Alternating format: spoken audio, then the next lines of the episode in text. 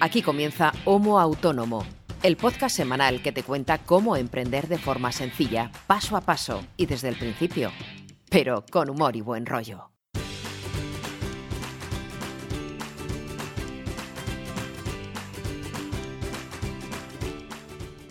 Hola, ¿qué tal? Muy buenas a todos y bienvenidos a este episodio número 15 de Homo Autónomo, el podcast que hacemos dos autónomos para todos los autónomos, ya sean primerizos o veteranos. En el fondo da igual porque todos tenemos las mismas preocupaciones, los mismos marrones, los mismos trimestres que cerrar, que estamos ya a las puertas y próximamente a ajustar cuentas con Hacienda.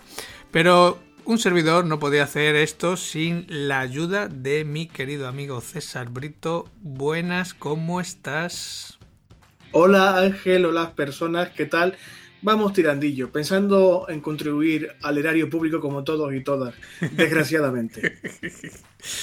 es que qué doloroso es tanto eh, pagar el IBE trimestral como presentar ahí la declaración Sí. y con suerte que te metan ahí una buena mordidita. sí, como, la canción de Ricky Martin, sí. Tal cual, tal cual. Pero bueno, Hacienda somos todos, o eso se supone que decía Sí. la campaña de antaño. Algunos más que otros. Sí, desgraciadamente. De hecho, me consta que alguno de nuestros escuchantes ha tenido, no hace mucho, un encontronazo con Hacienda y debe estar todavía solucionándolo. Espero que salga todo bien, porque aunque tengas todo en regla, el sus- cuando te toca Hacienda la puerta, el susto te lo llevas seguro. Sí, Sí, sí. sí. ¡Hostia, hostia! ¡Hacienda, Hacienda! ¿Qué, qué he hecho mal? ¿Qué he hecho mal? ¿Cuánto, ¿Cuánto tengo que pagar? ¿Qué ha pasado aquí? Bien. ¿De qué hablamos esta semana, amiguete? Pues mira, precisamente de Hacienda vamos a hablar esta semana, porque vamos a dedicar el episodio de hoy a darnos de alta como autónomos. Ese episodio que teníamos pendiente desde que explicamos eh, cómo funcionaba el sistema de clave PIN. Eh, dijimos que eran, hacían falta tres pasos para darse de alta autónomos. Uno era sacarse la clave PIN. El siguiente paso, que es el que vamos a ver hoy, es darse de alta en Hacienda como autónomo. Y nos quedaría el último paso, que es darse de alta en la seguridad social. Entonces hoy vamos a lidiar con la agencia tributaria y su modelo 036. O sea, un trámite en teoría sencillito y rápido. En teoría sencillo y rápido, pero hay que saber, ojo, qué casillas rellenamos dentro del modelo, ¿vale? Entonces vamos a intentar dejarlo lo más claro posible, ¿vale? Y ir un poco paso a paso entre las distintas páginas y las distintas casillas que al menos deberíamos rellenar sí o sí. Ojo, y ya hago un disclaimer eh, para todo el episodio. Hoy vamos a ver el caso de un autónomo normalito. ¿Vale? Alguien que como, Puntualiza, puntualiza eso, a ver, a ver. pues alguien que empieza su actividad, por ejemplo, como profesional, como puede ser eh, un abogado, un diseñador gráfico, un copywriter como tú, un consultor como yo, algo normal. Es decir, nadie que está sujeto, por ejemplo, a recargos de equivalencia, impuestos o eh, tipos de IVA especiales, eh, o que se dedica, yo que sé, a la recolección del mejillón. Porque, claro, eso ya requiere. Eh, se sale un poco de lo que son las casillas habituales del modelo 036. Entonces, en esos casos, lo que recomendamos siempre, ante la duda, aquí no vamos a decir lo de la más tetuda, sino ante la duda, consulta con el asesor fiscal. A ver, a ver, no porque estemos en contra de las personas con un busto generoso, sino porque aquí en este momento pues no se aplica. Si hay personas de busto generoso que nos quieren mandar alguna foto porque están orgullosos o orgullosas de su busto generoso, pues no pasa nada, pero que de eso no se habla hoy aquí. Cierto. Hoy vamos a ver eh, modelo 036 y 037. En realidad solo van, vamos a ver el modelo 036 y explico la diferencia entre los dos, ¿vale? El modelo 036 y 037 en Hacienda es el que controla el censo de empresarios profesionales y retenedores, ¿vale? Es, al final es la declaración censal tanto de alta como de modificación como de baja de eh, cuando uno está dado de alta en, en Hacienda. Entonces, el modelo 037 es un modelo simplificado, ¿vale? No tiene todas las opciones del 036. Em, yo recomiendo hacer, aunque sea un poquito más largo y un poquito más tedioso, porque tiene más páginas, hacer el 036 porque se pueden hacer más cosas de una con un simple formulario y no tener que andar, pues eso, volviendo a tener que volver a hacer trámites con, con Hacienda. Entonces, como decía, el modelo 036 es el modelo más amplio, incluso recoge también el alta como operador intracomunitario. Si tenemos algún proveedor o tenemos algún cliente dentro de la Unión Europea, tenemos que darnos de alta también como operador intracomunitario, que es el famoso BAT o el, o el NIF BAT que se llama, el, NIF que, tienen eh, pues, las empresas y muchos autónomos, eh, que empieza con las letras ES y luego seguido de tu NIF o de tu CIF, que te sirve para operar en cualquier país o con cualquier empresa de la Unión Europea. Entonces, lo vuelvo a decir, este es el, proceso para un alta de un autónomo normal, general. Para dudas, eh, consultar con el asesor fiscal. Iba a ver si me daba la réplica, pero veo que no. no, no, no, no, porque si no me van a acusar de sexista y de machista y no. Bien. ¿Dónde encontramos este modelo 036? Eh, pues bueno, lo podemos buscar dentro de la agencia tributaria, ¿vale? Que al final sería ir a la sede electrónica y dentro del apartado censos, NIF y domicilio fiscal, que es donde está ahora, dentro de censos encontramos el modelo 036 y 037. O forma más fácil es poner en Google modelo 036 agencia tributaria y es el primero que sale. Solamente con comprobar que es eh, el que está en el dominio agencia tributaria, eh, con eso ya nos aseguramos de que es el correcto. Luego, otra cosa, eh, vamos a tener distintas opciones. De hecho, en Google si lo buscamos seguramente nos vaya a aparecer el formato PDF. Y el PDF no es lo que estamos buscando, porque aquí lo que estamos intentando es hacerlo de forma telemática, o sea, hacerlo online. Entonces, si nos descargamos el PDF, al final vamos a tener que ir a pata hasta la delegación de Hacienda de turno y presentarlo. O sea que nosotros lo que queremos es hacerlo de forma online con nuestra clave PIN que ya todos deberíamos tener. Y si no, eh, ponemos en la nota del programa el, episodio en el que explicábamos cómo sacársela y cómo tenerla eh, en marcha. Sacarse la clave, que ha dicho ahí, sacársela así alegremente, sacarse la clave. PIN. estás, hoy en, estás hoy en un plan, macho, que, nos van a poner aquí la clasificación X en el capítulo. A ver si lo voy a tener que marcar como explícito. claro, es que lo estoy viendo venir. Lo que sí os digo, aparte del capítulo dedicado a, la clave PIN, por si acaso alguien se ha perdido ese bloque en particular, también dejamos en las notas eh, el enlace de la agencia tributaria para que pueda mm, acceder al enlace concreto de la cumplimentación y presentación telemática del 036, que es lo que nos interesa. Eso es.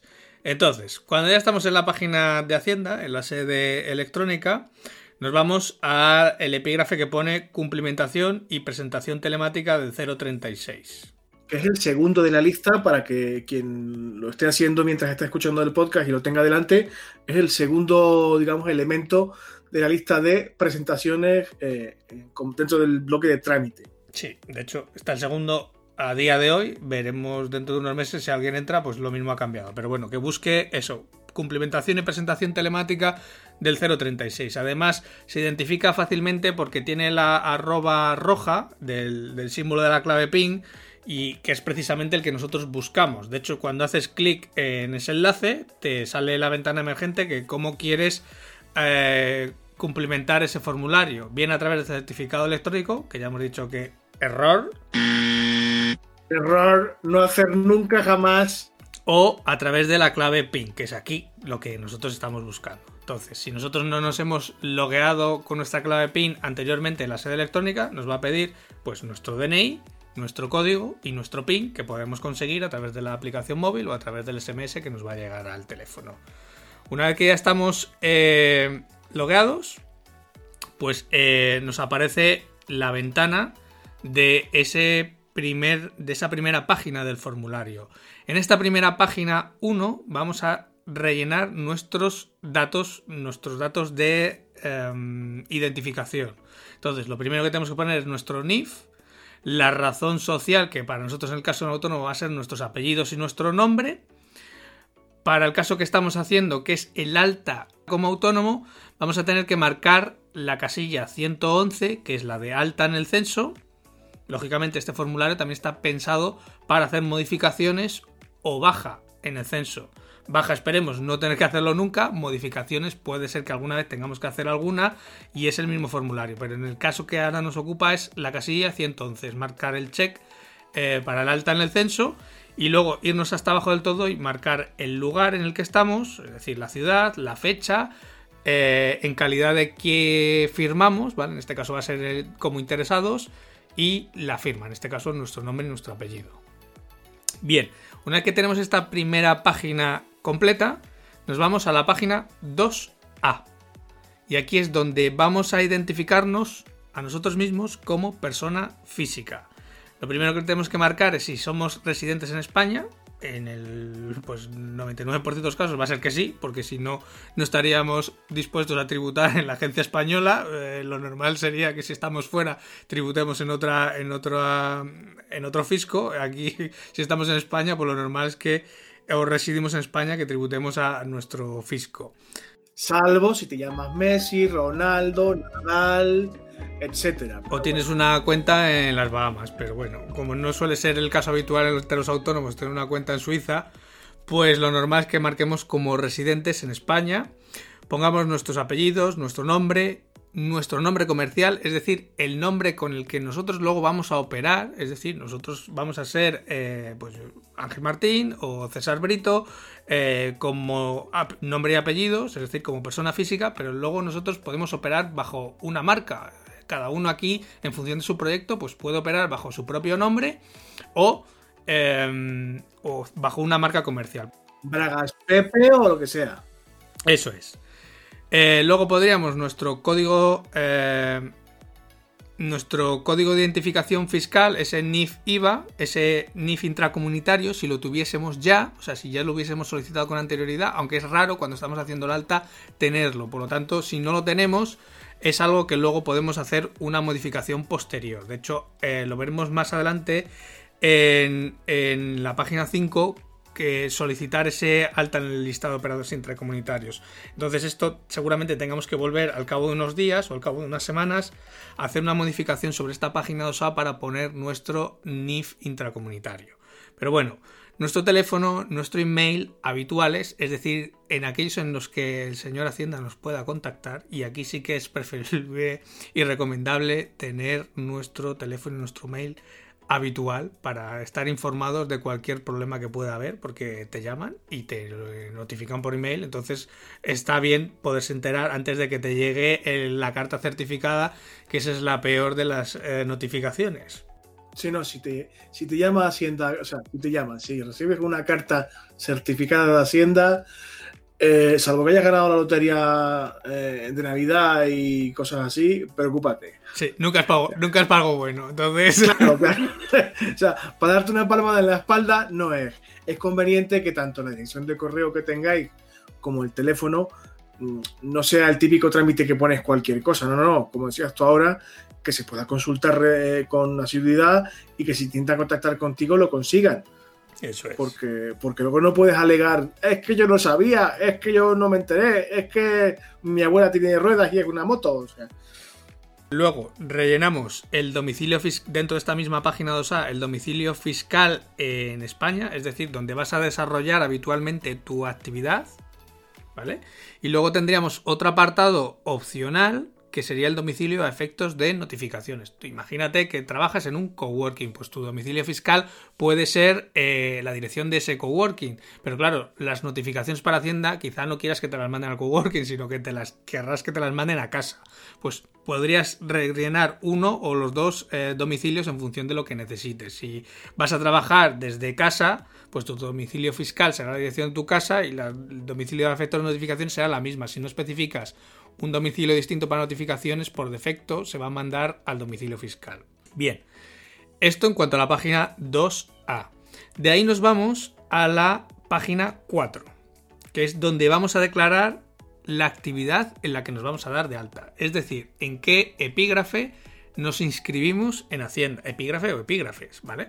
Entonces aquí al final vamos a poner eh, en el apartado de actividad el código el tipo de actividad y la sección del IAE, del impuesto sobre actividades económicas. ¿vale? De esto, si lo buscáis, eh, listado IAE en Google, hay un PDF kilométrico eh, con tropecientos epígrafes en el que poder buscar dónde se encuadra cada uno. ¿Vale? Pues simplemente es buscar el sector, el tipo de, perdón, el código, el tipo de actividad y la sección. Simplemente es eh, con los desplegables que hay, seleccionar el que corresponda y listo. Eh, dentro de la página 4 tendríamos que rellenar también el lugar de realización de la actividad.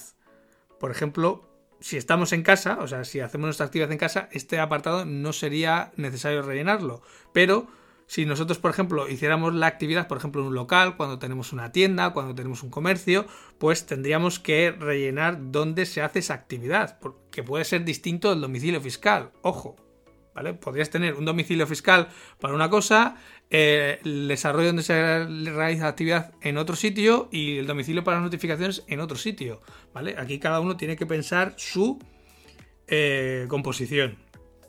Claro, vamos vamos a suponer que eh, tienes un negocio compartido con otra persona y ese socio o esa socia que tengas, pues uno recibe las notificaciones fiscales, otro recibe otro tipo de correspondencia, tipo notificaciones, por el motivo que sea, o, porque simplemente quieres diversificar la, eh, el buzón de llegada. Como decías tú antes, si trabajas en un sitio compartido, quizás no, no quieres que nadie lea tu correspondencia con Hacienda. Sí, o, o el ejemplo que poníamos antes de, de la frutería o de un comercio. Tú puedes tener una oficina, pues bueno, porque realmente a lo mejor tienes volumen para tener una oficina, pero luego realmente lo que es la actividad propiamente de la frutería está en un local determinado. Y eso es lo que Hacienda necesita saber dónde se realiza esa actividad, independientemente de dónde esté el domicilio fiscal o de dónde luego notifique lo que tenga que notificar.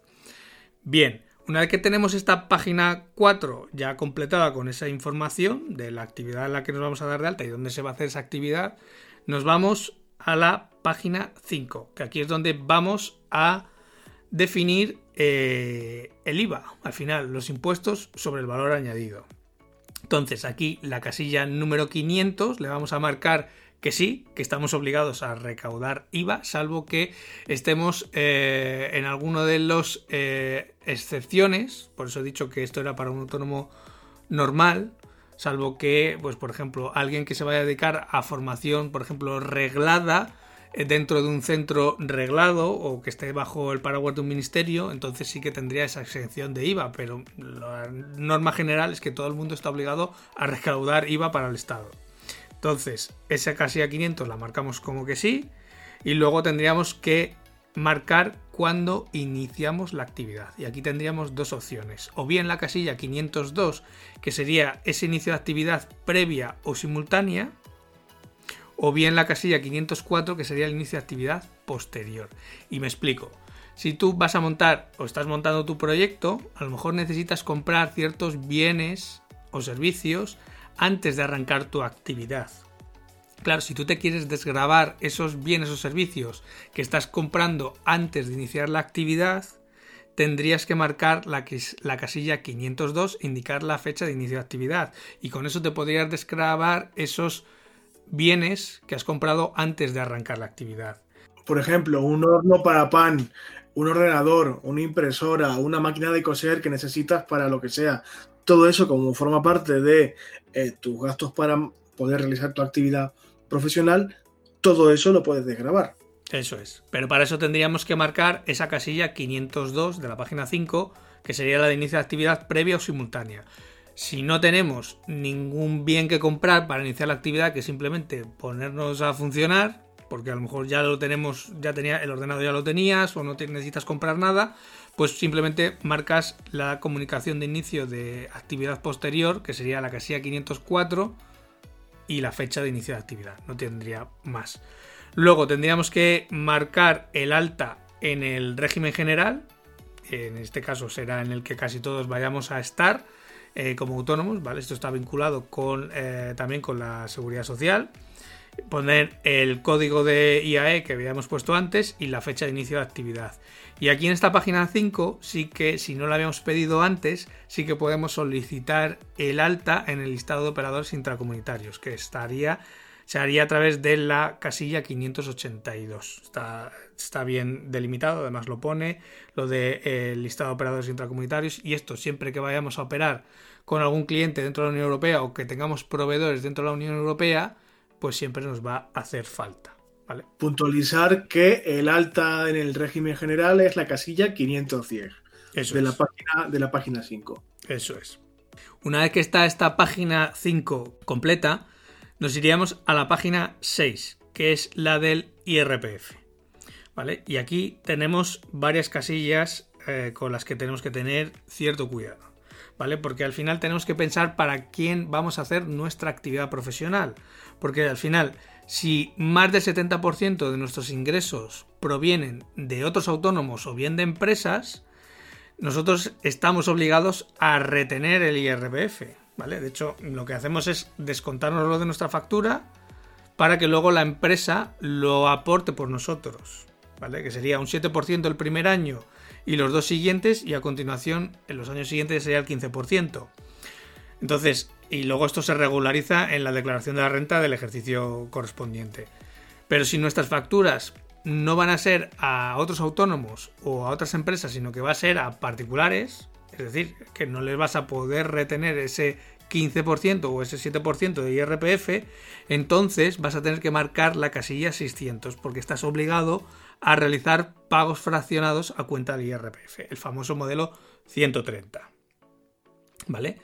Una vez que tenemos esto claro, si no tenemos que eh, esta obligación de realizar pagos fraccionados porque todo lo vamos a hacer a otros autónomos o empresas, pues entonces no hace falta marcar esa casilla 600, nos iríamos al método de estimación del IRPF, que aquí tendríamos que marcar en la casilla 609 la inclusión en la estimación directa simplificada y luego en la casilla 614 volver a seleccionar otra vez el grupo y el epígrafe y sección del IAE. ¿Vale? Que habíamos seleccionado en la página 2A.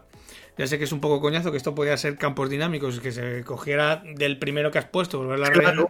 Pero, Claro. eh, bueno, pues mira, esto da- a lo mejor, como no se rellena a veces esto al cabo de un mes, pues lo mismo no lo han detectado todavía, pero no sé, es, son cosas de, de Hacienda, ¿vale? Y por último, una vez que eh, ya hemos rellenado esto en la página 6, nos iríamos a la página 7, que sería la de las retenciones e ingresos a cuenta. Entonces, en la casilla, 7, en la casilla 701, eh, la de obligación de realizar retenciones o ingresos a cuenta sobre rendimientos de actividades profesionales eh, sería la que tendríamos que seleccionar si todos nuestros clientes o el más del 70% de nuestros ingresos vienen de otros autónomos o de otras empresas. Pero si en, antes en la página 6 hemos marcado la casilla 600 porque todos nuestros clientes no son autónomos o no son empresas, entonces tenemos la obligación de hacer retenciones o ingresos a cuenta sobre rendimientos de trabajo personal. Entonces tendríamos que marcar esa casilla eh, 700, ¿vale? Hay esa diferencia entre la 700 y la 701. La 700, si nuestros clientes son cliente final, si no son autónomos o no son empresas. La 701, si nuestros clientes son autónomos u otras empresas. Que bueno, suele ser el- el- la mayor parte de los casos. No todos, Sí. pero Bueno, depende, depende del trabajo, del sector, etcétera. Imagínate que eres un em, taxista. Pues al final, muchos de tus clientes, aunque hagas factura, es cliente final. Porque harás una factura simplificada. O un comercio, aunque hagas factura, estás haciendo factura simplificada al cliente final. Entonces, mm, por ahí van a, por ahí van a venir los tiros. Mientras que si eres, eh, pues por ejemplo, en mi caso, yo casi todas las facturas son a otros autónomos o otras empresas. Por lo tanto, sí que tienen retención. Cada uno tiene que ver eh, qué tipo de cliente tiene y en este caso qué retención le aplica. Con esto, una vez que hemos rellenado la casilla correspondiente, bien la 700, bien la 701 de la página 7, el modelo 036 estaría completo. Entonces simplemente le tendríamos que dar a enviar. Eso nos generaría un PDF, que es el que tendríamos que descargar y guardar, porque al final es nuestra declaración de alta como autónomo en Hacienda. Al final es, eh, digamos, es el justificante eh, de que te has dado de alta y que tendrías que presentar en algún caso si Hacienda alguna vez te lo pide. aunque lo hayas hecho telemáticamente, tienes que tener ese PDF guardado. De hecho, lo puedes volver a consultar siempre que quieras eh, a través de la propia sede electrónica de Hacienda, sin ningún problema. Pero bueno, no está de más tenerlo guardado como impreso en papel y guardado en una carpeta, si algún día hace falta. Como podréis comprobar, eh, hay muchísimos campos para hacer potenciales rellenados, pero para el ARTA que hemos explicado aquí, solo con lo que ha contado Ángel es suficiente. Si puede intimidar un poquito la cantidad de casillas, epígrafes, subepígrafes, y de hecho hay más páginas, pero con lo que hemos explicado aquí, para solventar el 036 es suficiente. Así es. Es que hay, hay más páginas porque, claro, mm, no todos son eh, autónomos normales como el que hemos eh, o un caso normal como hemos explicado aquí. Hay autónomos pues eso que necesitan eh, régimen de impuestos especiales eh, que tienen actividades especiales que tienen otro tipo de gravámenes etcétera. Entonces cada caso particular puede tener que afectar a unas páginas u otras. Pero bueno para autónomo normal con lo que hemos contado aquí sería suficiente. Bueno y todo esto desde casita y sin tener que complicarse mucho. Con la clave PIN se hace desde el ordenador que uno tenga o desde la tablet y, tan felices. Pues si te parece, pasamos al apartado de actualidad y echamos el cierre rapidito. Pues venga. Actualidad en Homo Autónomo.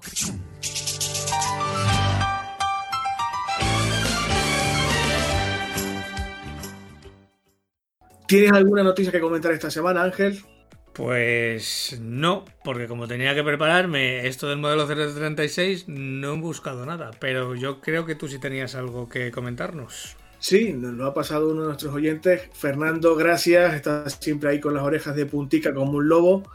Eh, es una noticia que se publicó en las provincias y que titula que los autónomos echan el freno, literalmente, por primera vez desde que se inició la recuperación económica.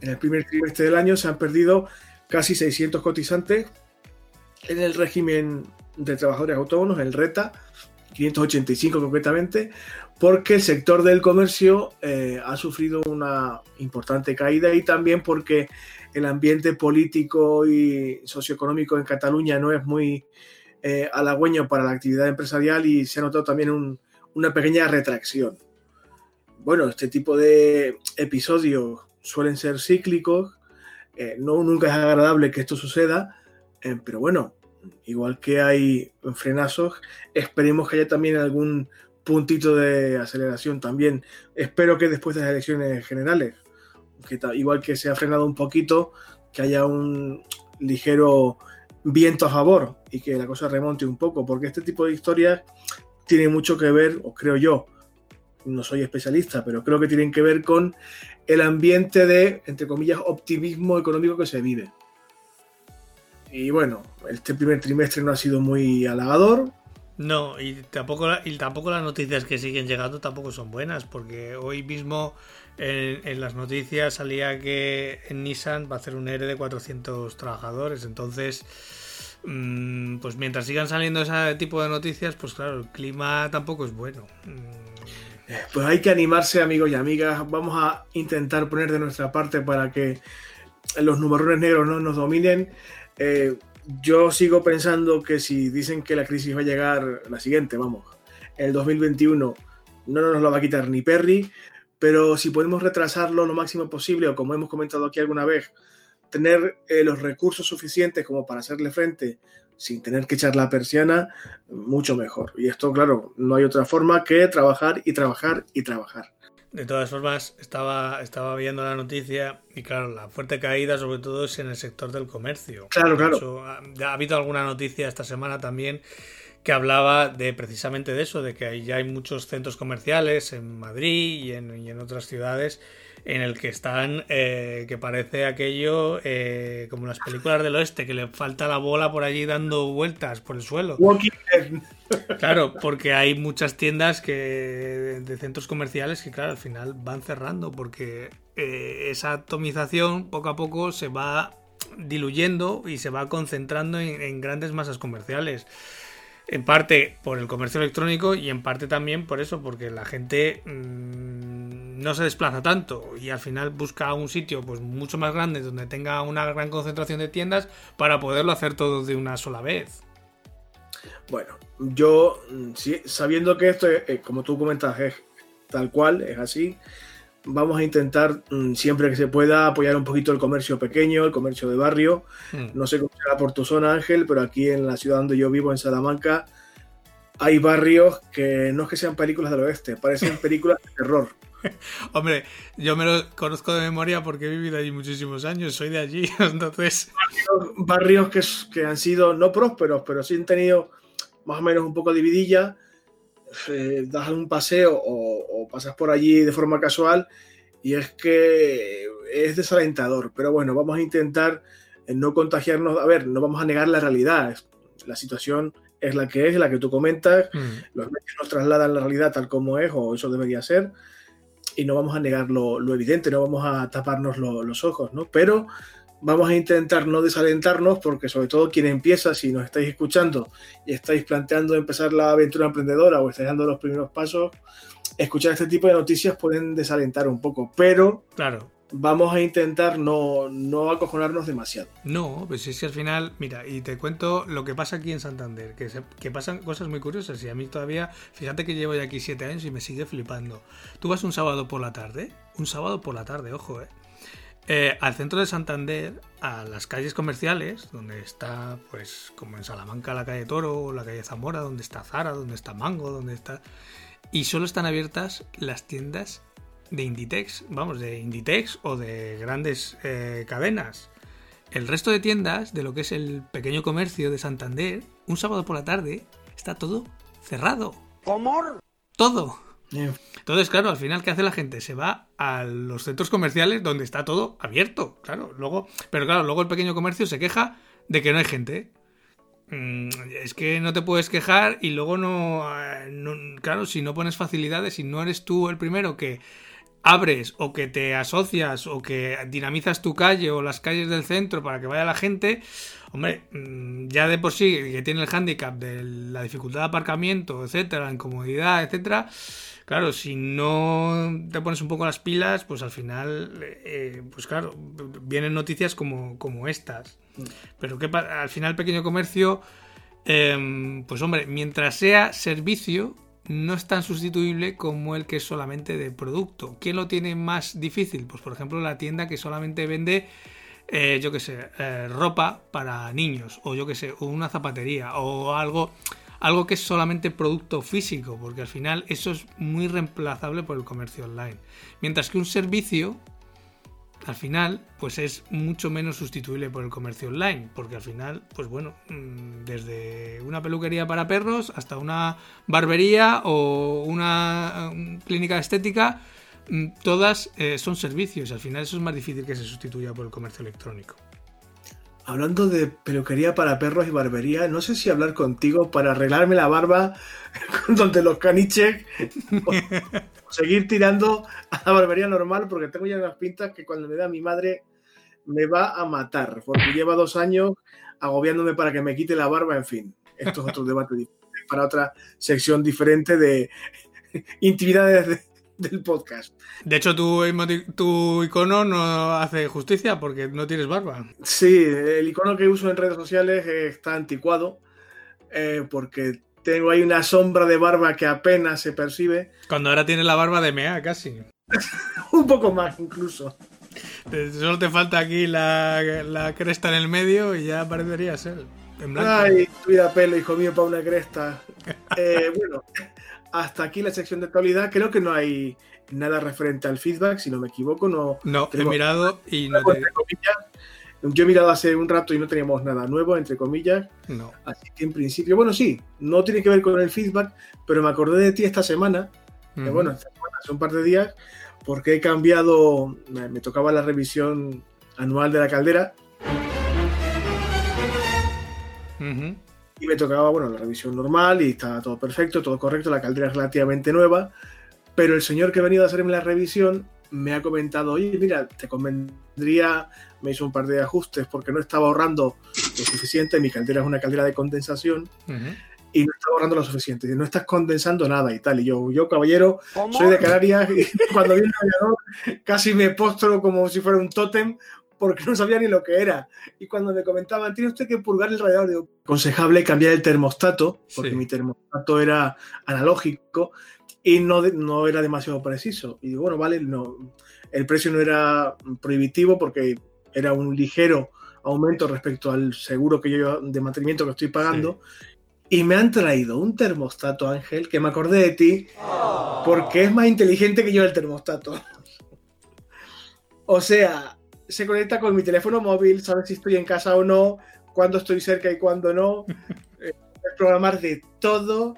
Hay una cantidad inmensa de gráficas de consumo, de calefacción, de agua caliente, te monitoriza todo al segundo, te da consejos de consumo y digo, bueno, a esta le encantaría. Hombre, viviendo en una ciudad como Salamanca, eh, ya te digo yo que eh, a poco que puedas ahorrar de calefacción, se nota un montón a final de mes. Sí. Y te lo digo por experiencia porque yo sé las facturas que pagaba de gas cuando estaba allí. O sea que... Y eso que los inviernos no se parecen a tu época, vamos, ni de lejos. Pero al ver el, aparte que incluso de aspecto y tal, tiene un, un aspecto súper futurista, muy moderno, comparado con la cascarria que tenía. Es como, es como de repente abrirle la puerta a Star Trek directamente. Cuando el chaval me puso la aplicación me quedé flipando. Mi cara era de Paco Martínez Soria, literal. O sea, más garrulo imposible. Y al mismo tiempo me acordé de ti. Digo, bueno, esto a Ángel le va a encantar. Que se lo cuente porque era, es una.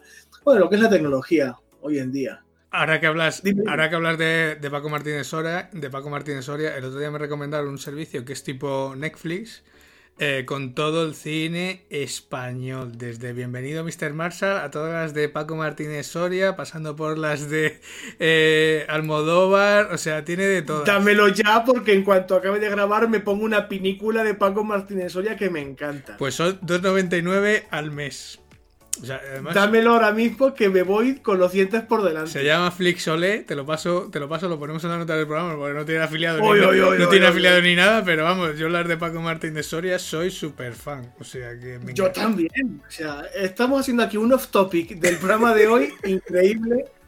Dijimos que iba a ser esto cortísimo y se nos está yendo la flapa mucho. Pero es que Paco Martínez Soria es el auténtico emprendedor de España. Hombre, y están, y están todas las de Pajares Esteso que no saben ya el cine de barrio, las de hasta los vingueros, todas, todas estas. De hecho, creo que tenía Paco Martínez Soria una película en la que hacía de, bueno, no de nuevo rico, pero sí de, de un empresario de transportes, creo recordar que tenía una empresa como de autobuses o algo así, y competía con otro vecino de su pueblo y se hacía rico, mm. y como que quería aparentar y se iba a la Sierra de Madrid con los pijos de entonces, bueno, bueno, bueno. en fin, Paco Martínez Soria Forever. Bueno, amigos, yo por mi parte nada más, Ángel, si quieres despedir. Pues, pues nada, pues hasta aquí el programa de hoy, después de haber hecho un poco de balance de de qué pasa con los autónomos, de cómo darnos de alta en Hacienda, del nuevo termostato de Brito y de cómo ver películas de Paco Martínez Soria hasta que nos hartemos.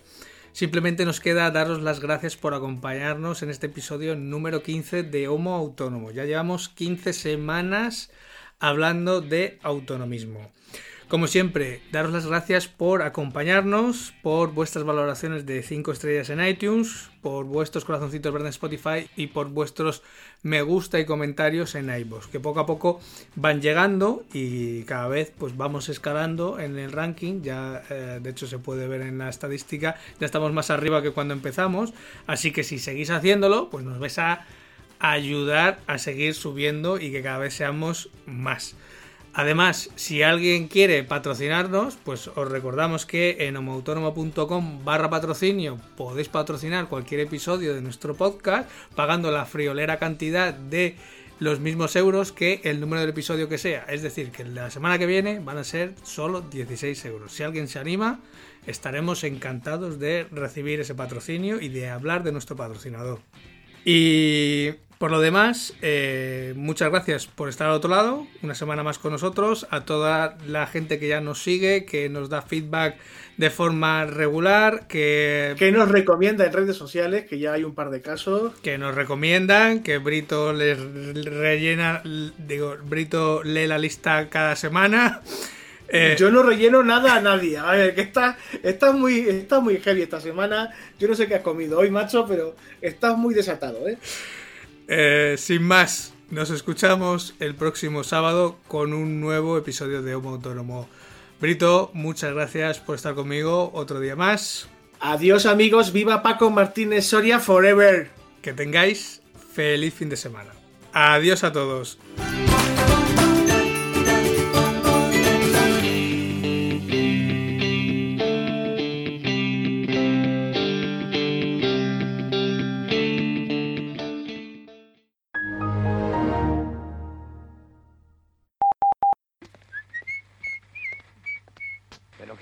Aquí este fotomatón?